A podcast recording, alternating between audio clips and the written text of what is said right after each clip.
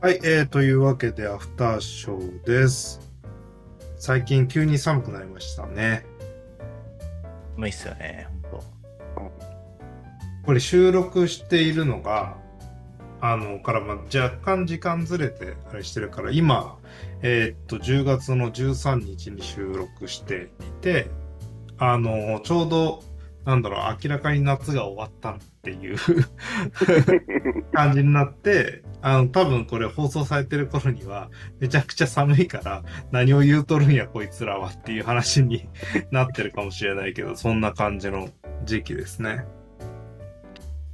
いやー、久々に、あの最近、風邪ひきましたね。あ季節の変わり目的な。いやー、そうですね。去年とかは、そもそもやっぱり外にも行かないし、みたいなので、あの、ほとんど、えこの数年、引いてなかったなって思うぐらいなんですけど、うん。今年、ちょっとあの外出して、お酒飲んで帰ってきたりすると、あ、これ、ちょっと体調悪くなりそうだなと思うと、次の日、ちょっとね、風邪っぽい感じになってみたいなうんうんうん。のを、今年、もう体調管理良くないですけど、2回ぐらい、あの、なってて、そうだそうだ、これ、数年前こういう感覚だったなと思いながら、あの、今、久々の風邪を楽しくないですけど、楽しんでますね。なんか佐藤さんのキャラ的に、あの体調不良ってなんかちょっと似合わないですよね。そう意外に引くんですよねうん。過去引いてたなと思ってて。あと、だんだんその減量とかしたりすると、体調は、あー風邪ひきやすくなりますね。あ栄養が、やっぱあの、なんだろう、足りなくなってくるのか、あーちょっと不足しがちになってくるんで、で、一瞬でもそのバランス崩れたりすると、減量した瞬間に、えーと、なんか、ちょっと外寒かったなと思ったら、その日の夜とか、だんだん熱上がってくるとかっていうのは、減量してるとあったりはします。逆にあの食いすぎても、その胃腸とかで、えっ、と、自分の代謝の向き先がそっちになっちゃうから、あーなんでしょうね、免疫系のこう機能にいかなくなったりとかして、えー食事の方にエネルギー割きすぎると、それもそれで風邪ひきやすくなるっていうので、結局、ああ、適切な量を食べるっていうのってめちゃくちゃ腹八分目っていうのがすごい大事なんだなっていうのは、あの、毎回風邪ひくたびとかに感じますね。なんか昔から言われてることってすごい大事なんだなっていうのを、あの、筋トレとか 食事を管理してるとめちゃくちゃ出てきます。バランスよく食べる、あの適度な運動、腹八分目みたいな、よくどこかで聞くようなのが一番あの、筋トレ一周回ってくると、そこに落ち着きます。うんうんうんなんかあれですよね。その、昔は、なんか人間その食べたくても食べれなくて、えー必要な分量というか、十分に満足いくだけの食料を生産する能力がなかったわけじゃないですか。うん。だけど、その人類がその増えても増えても、あの食料を供給、まあ少なくともその行き渡らない問題は置いておいて、総量としては、そのみんながお腹いっぱいになって成人病になれるぐらいには、あの大量のこう食料があの生産できるようになったわけですよね。で、そうすると、今度は健康のために食べないっていう、そのあまり食べないようにするっていうことが、まあ商売とか、まあ消費とか新しいイノベーションになっていくわけなんですけど、そのうち、要はこの欲望を満たしながらも、あの、十分な量しか栄養が取れないようにするとか、あの、そういう、そのソリューションとか、増えてくるのかなっていう感じがしますよね。その、うんそれまでは、人間はこう、ね、十分な時間睡眠も取りたいし、あの、美味しいもの食べたいし、っていう、そのいくつかの欲があるわけじゃないですか。うん。で、この欲望を、なんか十分に満たせるようになっていくっていうのは、あの、まあ、人間が幸せに生きるためには本当は必要なことなんだと思うんですけど、なんか、そうなっちゃった時に、あの、どんどん、その、それ以上頑張ろうって思うって、いつから、どこから生まれるんだろうなと思っていて、うんなんか衣食住を完全に満たせて、で、美味しいもの食べれてるなとかってなった時に、それでももっと頑張ろうと思ったりするから、目標を立てたりとか、なんかしたりして仕事するわけじゃないですか。で、なんかそういう欲がいって、どんどん満たされてっちゃうと、なんか、昔は、例えば、そのお殿様ぐらいしか十分なね、あの、様々な食材の出てくる料理が食べられなくてとかってあったわけですけど、今みんなこう美味しいもの食べれるってなった時に、なんか、それが満たされる人がどんどん増えてったら、社会全体のハングリー精神みたいなのが減ってくるんですかね。なんか僕の最近思ってるので言うと、自分はもう満たしたから、うん。えっ、と、満たそうとしそうな人、他の人に期待し始めるのかなと思うんですよね。満たそうとしそうな人に期待し始める。み満たしたいと思ってる人に期待するってことですかね。あ、そうですそうです。うんあの、満たせ、今はまだ満たせないんだけれど、うん。あの、じゃあこの子最短で満たしたらどうなるんだろうみたいなのとか。最短で満たしたうん、ああ、なるほど。可能性、なんか投資みたいな感じになってくるのかなって思ったんですよね。うんうん。でもだんだんとそういう若い人も減ってくるかもしれないじゃないですか。少子高齢な化。そういうことですね。うん。うんうんなんか、あのー日本社会がなんか、なかなか、その変化しないとか DX しないとか、なんかデジタル化の競争力が遅れてるとかって、なんかいろいろ理由があると思うんですけど、なんかシンプルに、なんか小、あのー中学校の時のちょっとした流行りの進化についてはかなり細かく解像度、中1の時はこれが流行って、中2の時はこうなって、中3になったらもっとこうなってって、どんどん移り変わっていくのが、なんかリアルタイムに実感してる感じがしたけど、なんかやっぱり年取ってくるごとに、なんか、あのー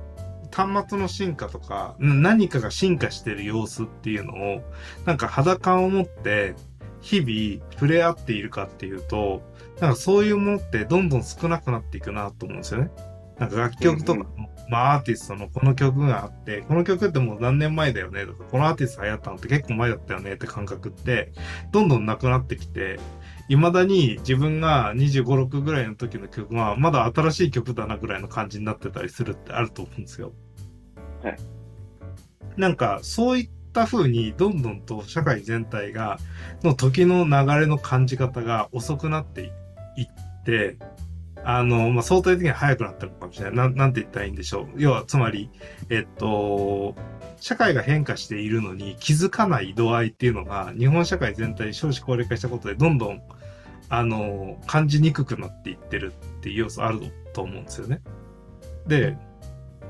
じゃあこれに上がらんのって何かっていうと、今までやってこなかったこととかしなきゃいけないというか、二十歳とか、そのぐらいの感覚にならなきゃいけないとか、10代の感覚にならなきゃいけないっていうことなんだとしたら、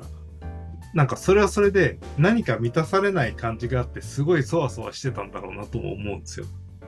で、なんか発展途上国というか、まさにこれから発展しているとか、経済発展著しい国で若い人たちがたくさんいるところって、自分た、自分が何者になるかわからないけれども、日々世の中は良くなっていて、自分は、の未来は輝かしいというか、どんどん変わっていって、何かチャンスをつかめるかもと思いながら、なんか周囲の何者でもない人たちを見ながら焦ったりして、日々変化していくものをキャッチアップしていくっていうう時代を、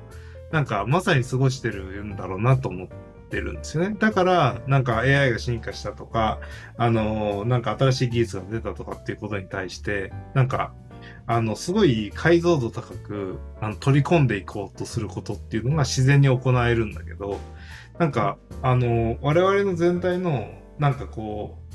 実年齢だけではなくて、社会全体の精神年齢がどんどんと加齢してって、なんか新しいものを受け入れる、こう余地っていうのがどんどん弱くなっていってるっていうのがあるんじゃないのかなっていう気がしていて、で、あの、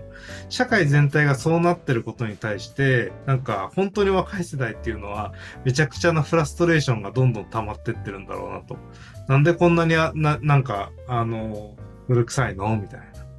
なんかこういう当たり前のものを受け入れていけないのっていうフラストレーションっていうのが、僕らが10代の時にもあったかもしれないけど、それはどんどん加速してって、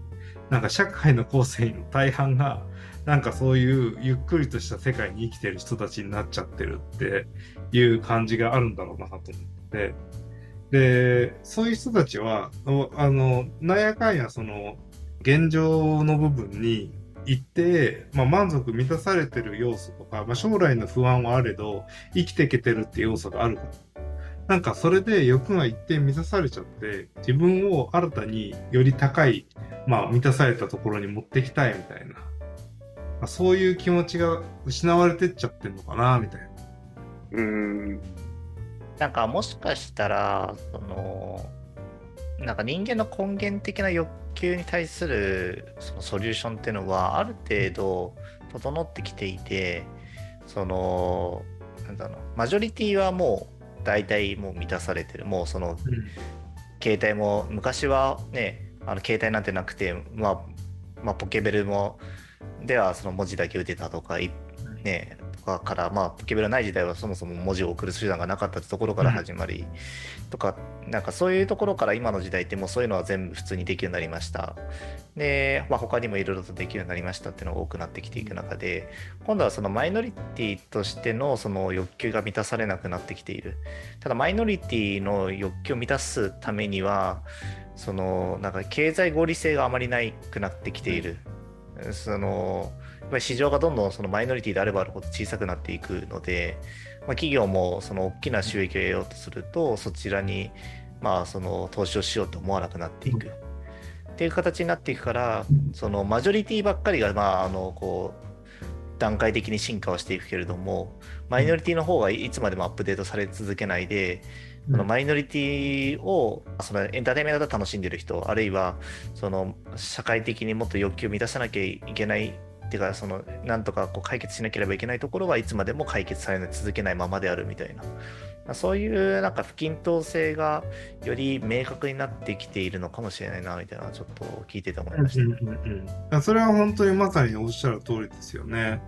あのーなんか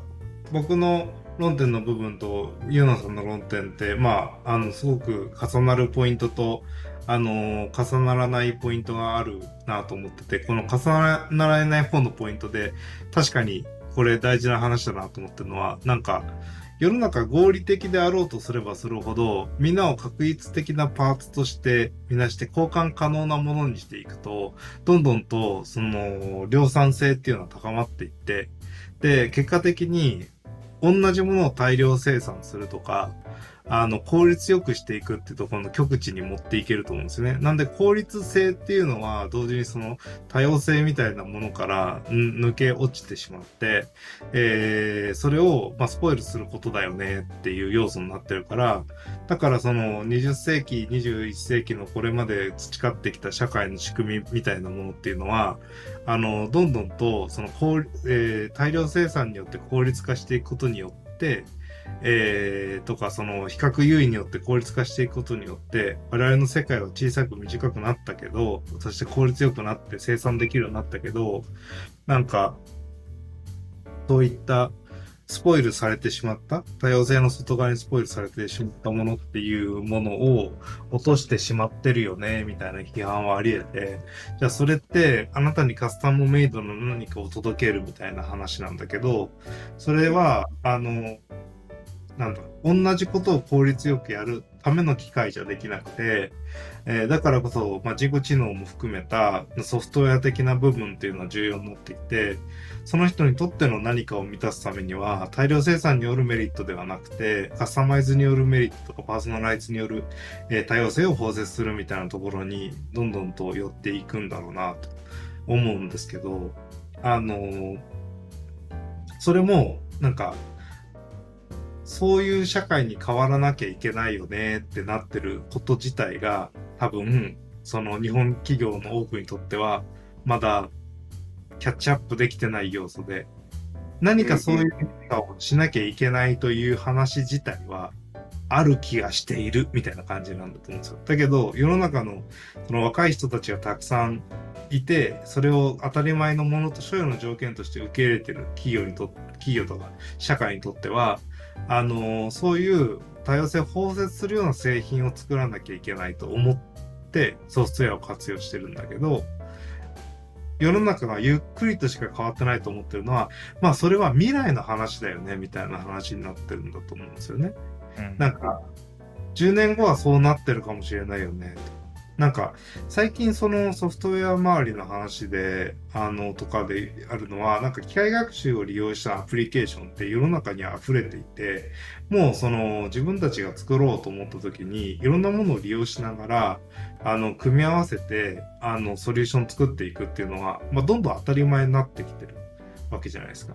で、どんどん当たり前になってきてるんだけど、まだちょっと、その、それのことを未来のテクノロジーだと思ってる人たちって、まあビジネスサイドにおいてもとか、あのなんか、あ結構いるなと思っていて、つまり将来的には AI が何とかしてこうななってみたいな話をしてるんだけど、いや、その今言ってる AI、ディープラーニング、機械学習の技術ってもう手元にある何かな道具であって、なんか未来のテクノロジーじゃないんだよね、みたいな。なんか、それは2012年の時だと、あの、し一部の人が頑張んないといけない未来のテクノロジーがあったけど、2022年には、なんかもうある程度デモクラタイズされて、使おうと思えば使える技術の集合体なんだよね、みたいな感じの、うん。この10年の動きが、な、ま、ま、なんか未だに AI 革命が起きつつあるみたいなことの一部として受け入れちゃってて、あの、それはなんか未来のテクノロジーみたいな話で、あの消費されてしまってるっていう要素が、なんかこの裸がない人たちにとっては、これは、要は、キャッチアップできてない要素だから。でだから今の例えば大学生とかが、あの何かアプリケーションを作ろうと思った時は、当たり前のようにそういったテクノロジーを使うかもしれないし、えーそういうありものを使う。まあ、クラウドとかもそうだよね。ある時期、まあ、クラウドを利用することに関してって、あの、今や当たり前にはなりましたけど、しばらく前はそれは当たり前のことじゃなくて、なんかそれも未来はまあ、確かに将来的にはクラウドにしていければいいかもね、みたいな話をしていて、将来っていつやねんみたいな話って結構あったなと思っていて、うん。社会が一歩前進するんだよっていう変化の一歩の大きさが、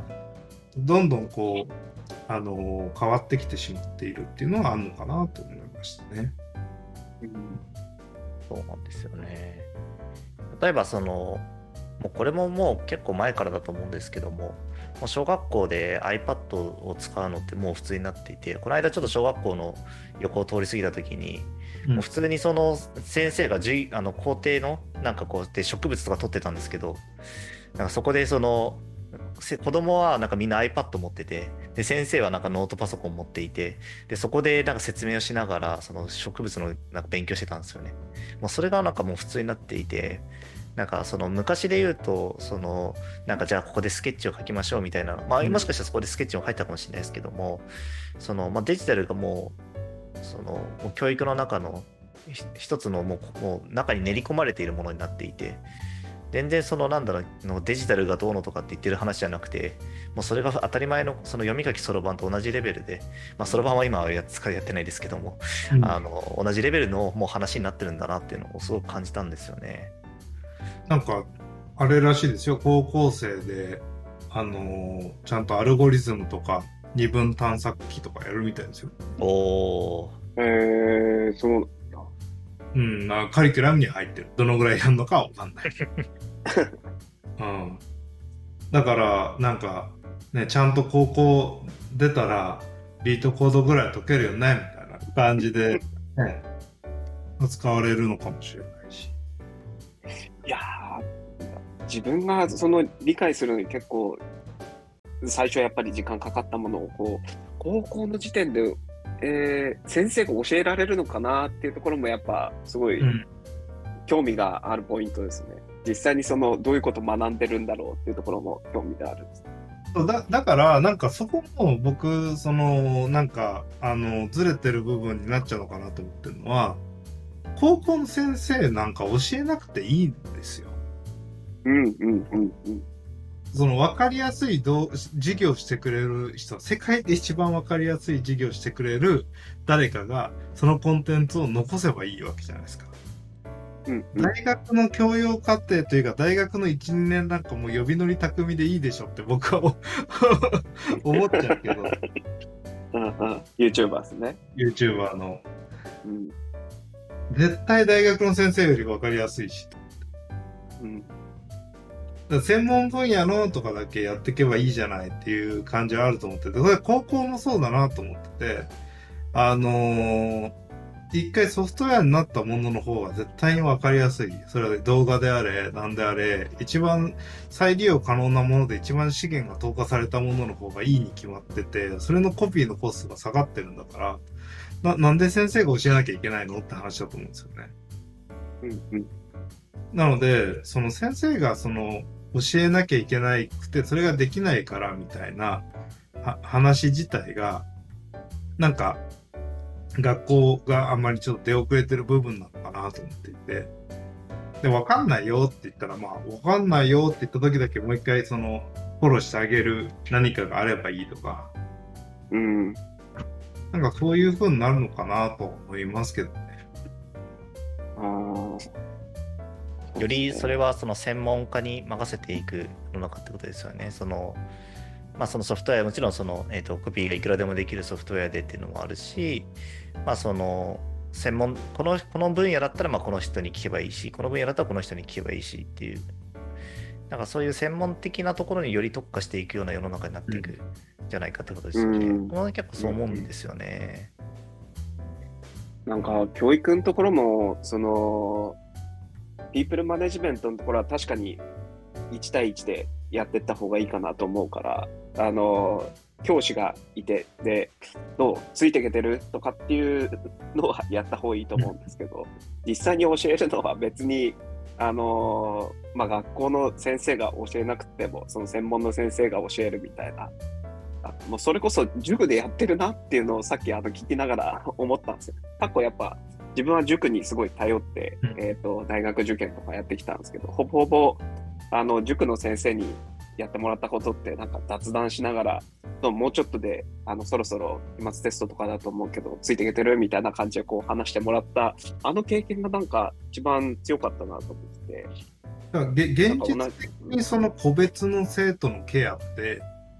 あの、3、40人いる教室の中の1人の先生が、3、40人のケアは現実できてないのに、その、うんうんできうんてるっていう錯覚のもと成り立ってるだけだと思うんですよ。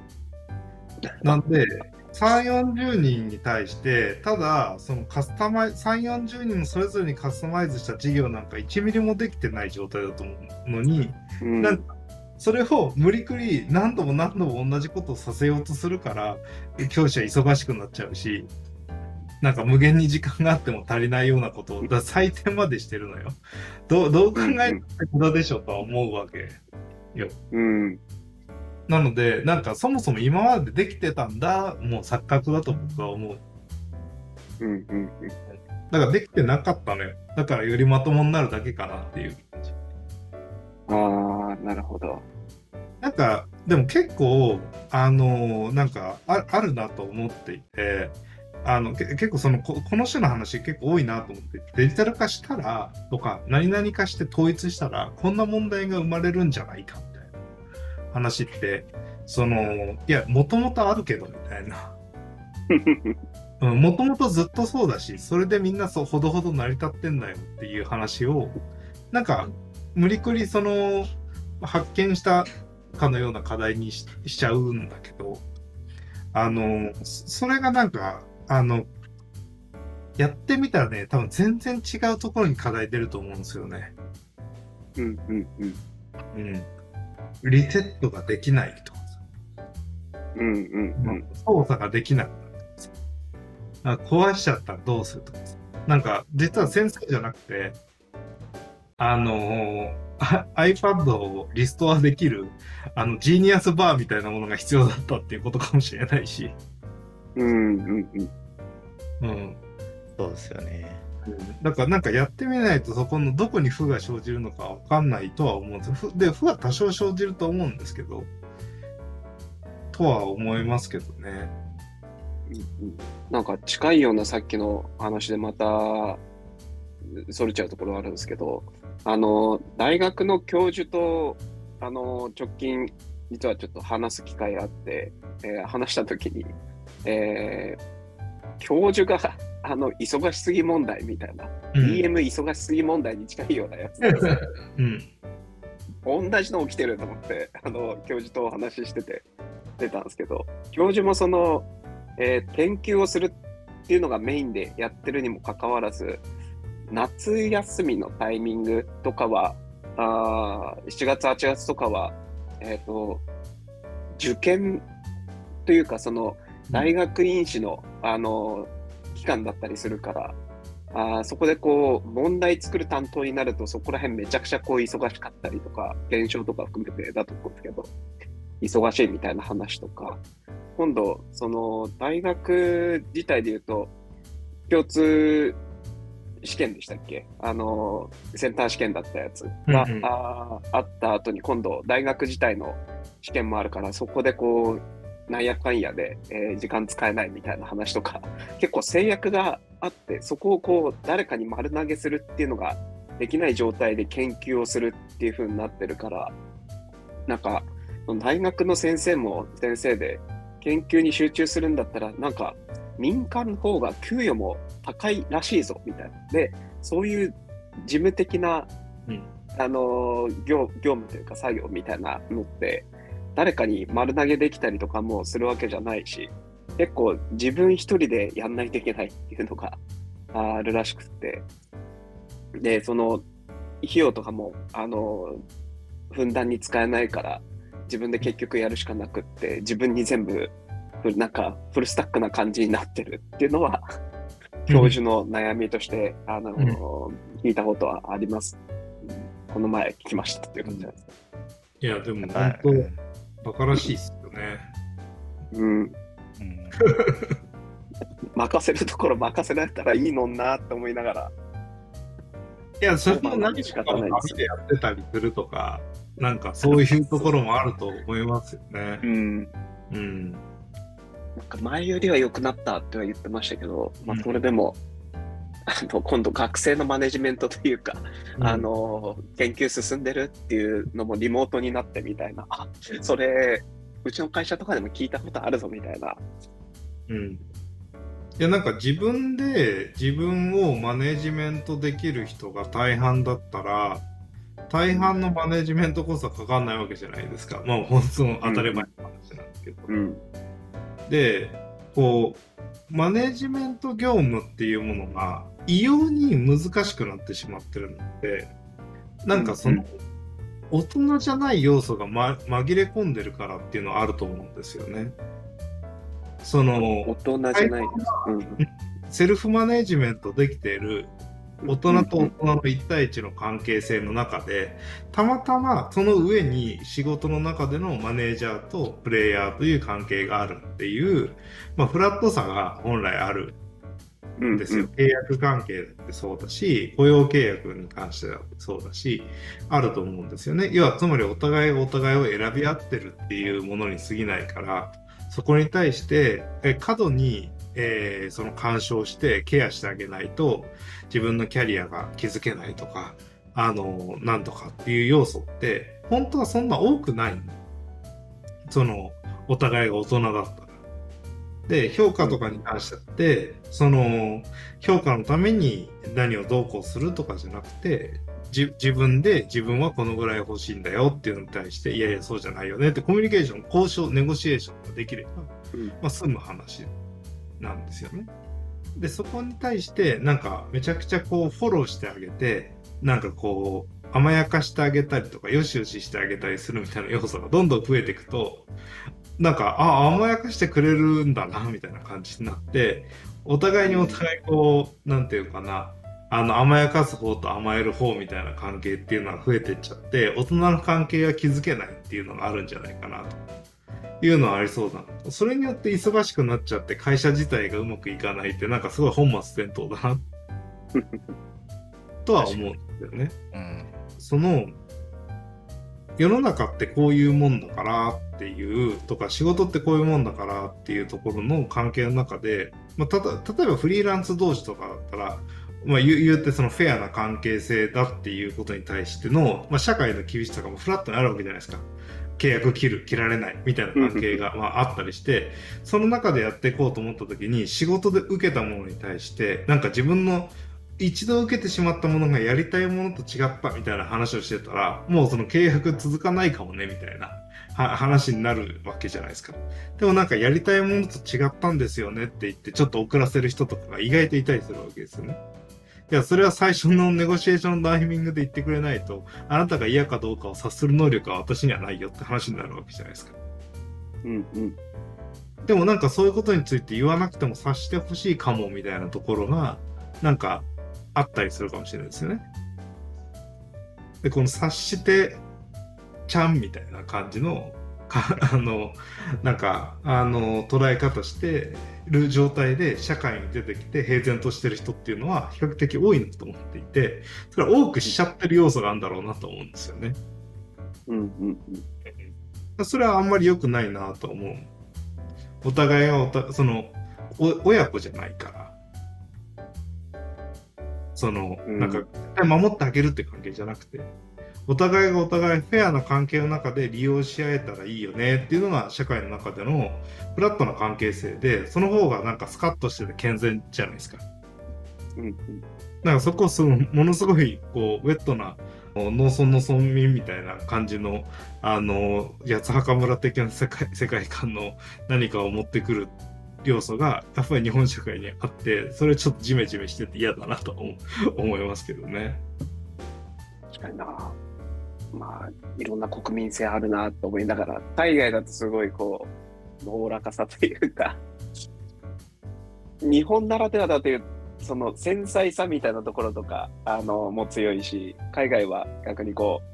オープンマインド感がやっぱり、どうしても言語の特性とかももしかしたらあるのかなと思うんですけど、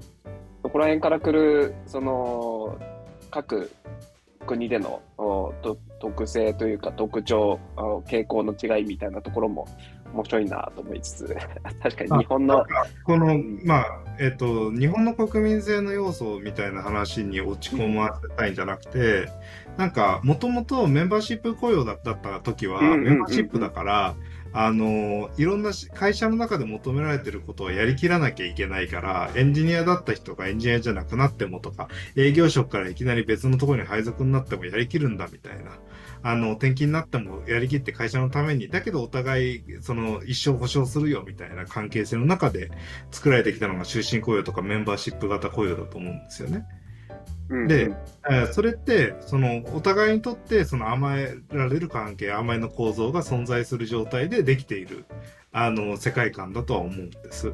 で現実に今そういう関係が双方にないのにつまりエエンジニアにとってはエンジニアはその別のさっき採用が大変だっていう話をしてたけど採用が大変なぐらい求人環境としてはいいわけじゃないですか。つまり別のと、自分が気に食わないなと思うところに長くいる必要は本当はないわけなんですよ。で、えーないんだから、そのウェットな部分を、そのさし、なんか気持ちよく働かせてるもらえるところが、まああったらいいですよねと同時に、逆に採用する方も一生面倒見るわけじゃないから、その、その人の一生分のキャリアを背負うような感じで、あの、さしてあげなくてもいいいいわけですよ。だからそこにお互いの大人としての関係性が生まれていくというか、自立した子としてのコミュニケーションが出てくるんだけど、メメンバーシップ的なものが慣れ親しみすぎちゃって、その会社でのマネジメントとはこうあるものだっていうのが、ちょっと親子的な、ウェットな、あの、切り離せないゲマインシャフト的なものになっているのに対して、いやいや、その、社会の関係性ってそうじゃないでしょうっていうふうに、社会が変化しつつあるのに、当の、その、まあ、労働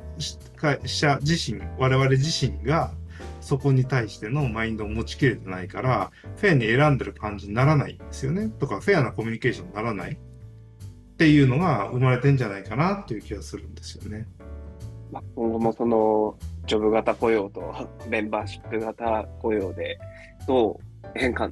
が出てくるのかみたいなあたりはめちゃくちゃこう僕も興味があるところというか、ジョブ型雇用来るぞ来るぞって言われて、お来たかなーみたいな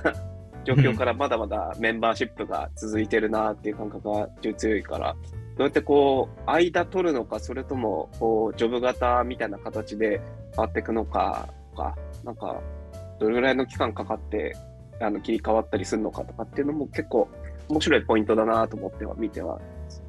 なんか非エンジニア的な人の総合あの総合職がそう変わってくるのって時間がかかることかもしれないなと思ってるんですけど、なんかこれだけ転職が当たり前になったエンジニア職の方が、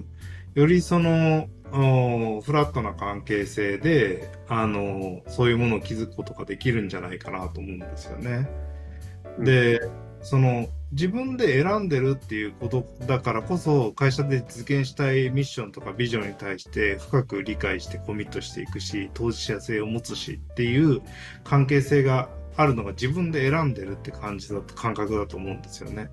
で自分がなんか全然そういうことに興味なくなっちゃったら興味なくなっちゃったんですよねって言って離れていくかもしれない。うん、っていう関係性の方がなんか今いるんだからやりきってくれなきゃ困るんだけどっていうのが、なんかフラットに話せる方がいいっすよね。なんかいるけど、いやいやいるんですって言われたら、なんかそれはそれでつまんない話じゃないのって思っちゃうから。やっぱり一、自分のそのマネジメントする側の意見としては、最大限やっぱ楽しんでもらいたいなっていうのは常々思ってるところだったりしていて、それをこう、いかに僕は逆に言うと楽しませ続けられるかみたいな飽きさせずにあのこれ面白いじゃんみたいな新しいこうアイディアとかその考え方とかこれからどうこの会社作っていくんだとかっていう未来を見せていくのがお仕事かなと思ってるしそれをこう少しでもずっと長く続けてもらえるようなエンターテインメント性を僕は作りに行ってるのだなっていうのを最近感じながらあのやってたりするんですけど。なんかそこのこう長く続けなくてももしかしたらあいいかもしれないし、えー、とはいえ僕はずっと長く続けてもらうために楽しませ続けたいなっていう間はあずっと感じながら 今後もやっていくんだろうなと思ったりました。まあでもずっと同じことやってると飽きるところももしかしたらあるかもしれないですけど。うんなんか、その、ずっとみたいな話で言った時に、でもソフトウェア、その、多分、ずっとの度合いって30年とかじゃないんですよ。なんか多分佐藤さんの言ってるのがイメージとしては。30年とか40年とかじゃなくて、多分そのソフトウェアエンジニアだとな7、8年いたらもう十分長くやったでしょって感じの長さの感覚だと思うんですよ。でメンバーシップの世界観の長くっていうのは60年の話、60年とか50年とか、そういう世界じゃないですか。はいはいはい。だから、なんかその、1.5年しかいないかもしれない人を3年行かせたい、7年行かせたいっていう意味での楽しませっていう、まあ、ことはあるでしょうね。うんうんうん。だけど、10年、20年の関係で、つまりお互いに交換不能な関係じゃない部分っていうのがあるんですよ。うんうんうん。不能じゃないかみたいな、うん、つまりそのただメンバーシップのしんどいのってその会社の中でしか聞かないかもしれないポータブルじゃないスキルが育ってしまってなんかそこでいきなりそこの会社から見捨てられてしまったら人生の終わりだみたいなところまでなんか追い詰められてしまうかもっていう恐怖感が生まれちゃうぐらい長くウェットな関係が生まれてるからあれしろこれしろに逆らえなくて若干ブラックな要素が出てきちゃったりするわけですよね。うん。うん。なんか、その部分と、なんか長くいてもらえるのフェアな関係ってまたちょっとその、なんかやっぱりその長さの密度は違う、違う感じはしますよね。うん。うん、確かにな、そう言われたら、あの、規模感が全然違いましたっていう感じ60年とかうん、ウェットさっていうものとのなんか距離感っていうのがまだその我々の中でエンジニアカルチャーの中でも少しそういうものへのそのカラッとした関係性みたいなものを築くものっていうのがちょっとしづらくなっちゃって、なんか、あの、シニカルに接することとカラッとした関係性であることって全然違うのに、なんか、その、どっちかしかないみたいな、ウェットかシニカルかみたいな関係しかないから、なんかすごいそこが、あの、い嫌な感じはあるんですよね。だからウェ、うんウェットなの嫌だなって思う気持ちって、多分演じない人にちょっとあるけど、シニカルなのも嫌なんですよ、なんか関係として。うんそうですね。うん、カラッとやりやろうよっていうのが、カラッとした楽しい関係っていうのは僕は好きなんだけどねっていうふうには思う。うんうん。うん。ただ、この絶妙な0と1の間みたいなうん。感覚な、うん、ありますだから例えばなんかか一緒にやってる人と退職するときに、あ、またどっかかで、また一緒でに仕事するかもしれないから、その時はよろしくねって僕は全然いいんですよね。なんか意外と、うん、仕事するし。うんうんうんうん。なんか一また会ましたね。なんかうちの CTO が結構、あ、これ僕好きだなと思ったのは、なんか、まあ、転職って、その小学校の時の席替えぐらいの、年に1回やる席替えぐらいのノリでいいんじゃないのみたいな、そのぐらいの、なまあ、あ今年は違うクラスだったね、でも来年はまた同じクラスになるかもねぐらいのテンションで考えればいいんじゃないのみたいな。確かになんかそういう方がいいな、みたいな。っていうふうには、なんか、あのーで、その時に、